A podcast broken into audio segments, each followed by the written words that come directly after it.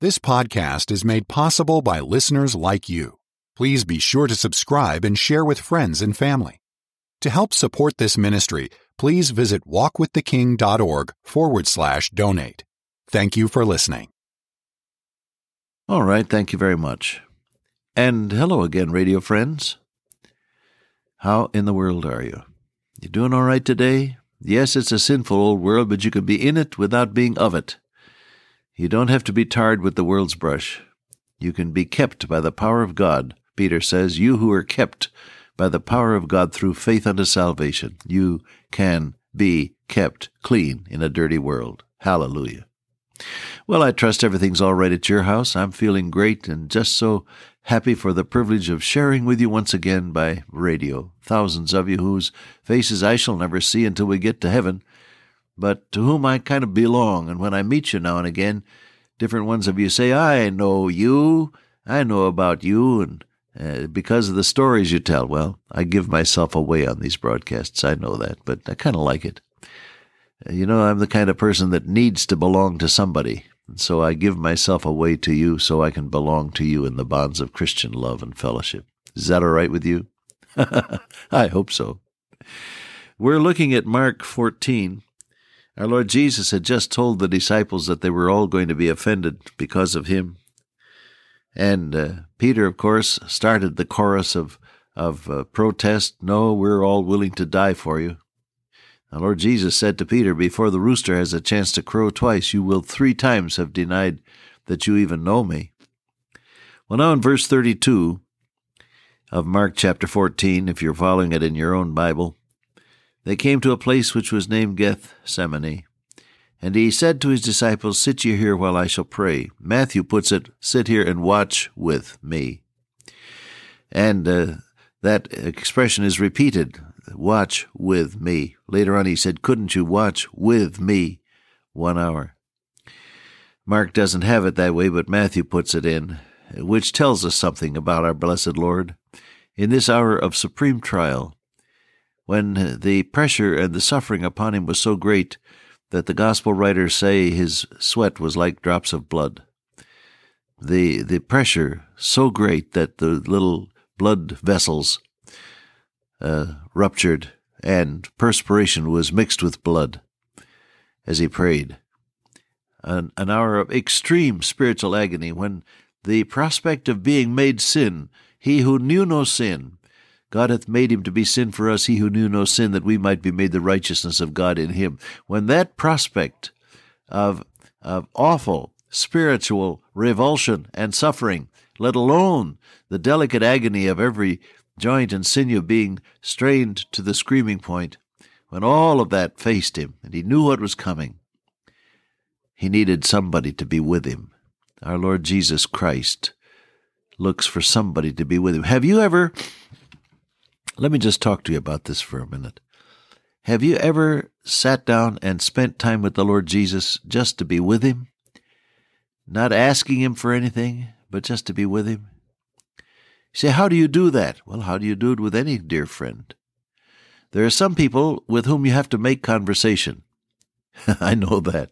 And always you're thinking of what am I going to say? And I got to be careful what I say and all that. There are some people with whom you have to make conversation, but there are other dear, dear friends with whom you don't have to say a thing. You're just there together. Isn't it true? Now, spend a little time with your Savior that way. He longs for people to be with Him. That is to say, to share in what He feels and in the plans He has. I think for the first thing, you have to get through with the I, me, and mine part of your praying. Someone has said uh, years ago, I read it somewhere, that you never really pray effectively until the I, me, and mine factors have worked themselves out of your praying.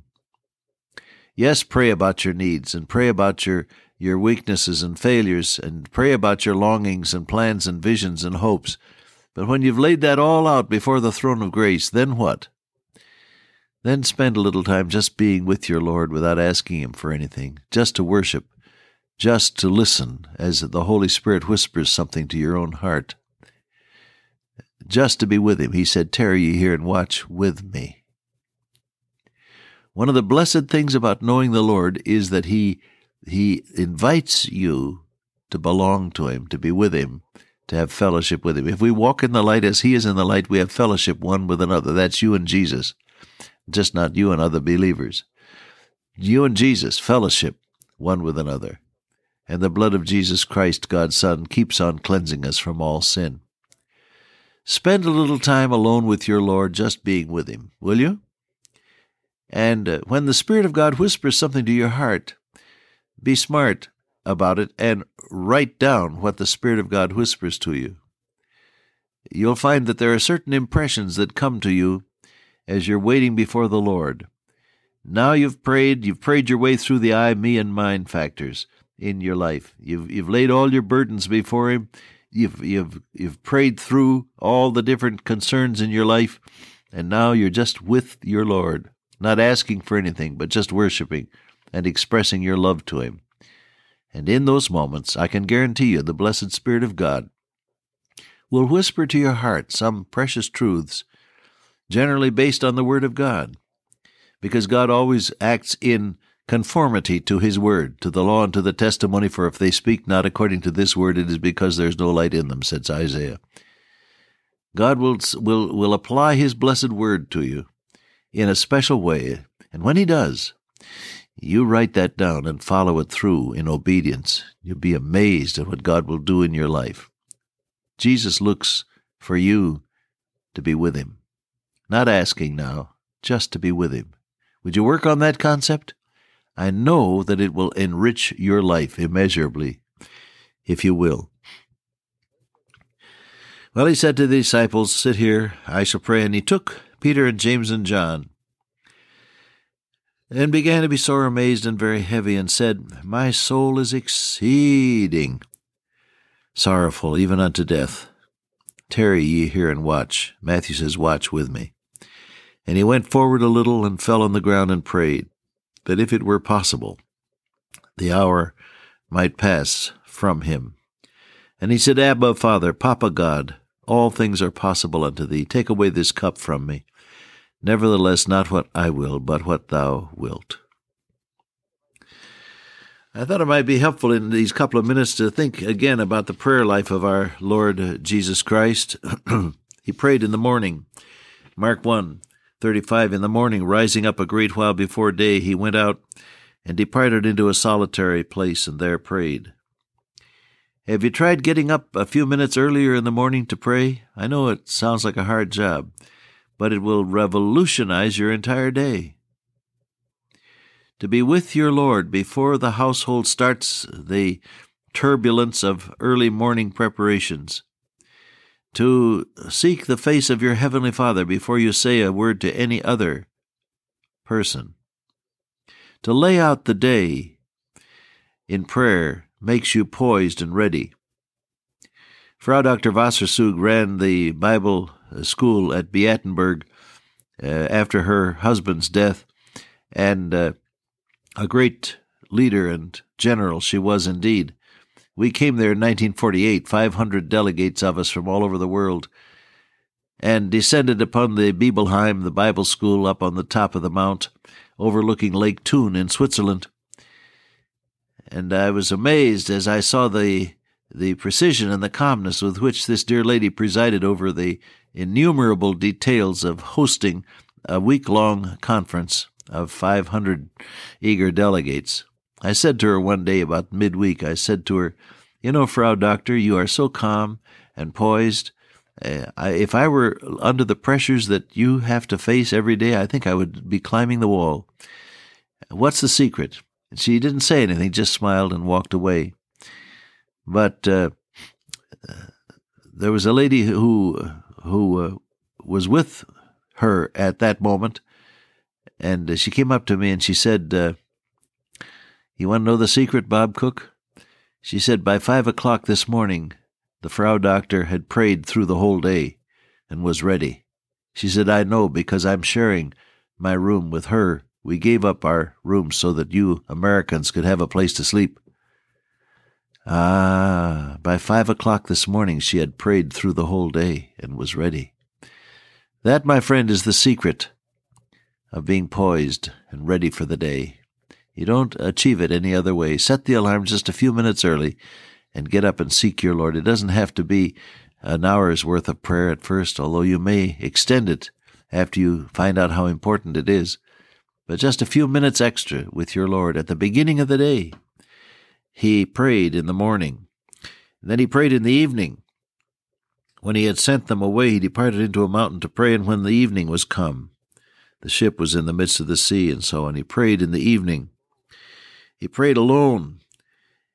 He withdrew himself into the wilderness, Luke says in chapter 5, verse 16, and prayed. He prayed all night. It came to pass in those days he went out into a mountain to pray, Luke 6, verse 12 says, and continued all night in prayer to God. He prayed when the disciples were with him. It came to pass as he was alone praying, his disciples were with him. And he asked them, saying, Whom say the people that I am? Of course, he prayed this verse that we have in the Garden of Gethsemane. Public prayers, of course, he prayed in public at the tomb of Lazarus and elsewhere.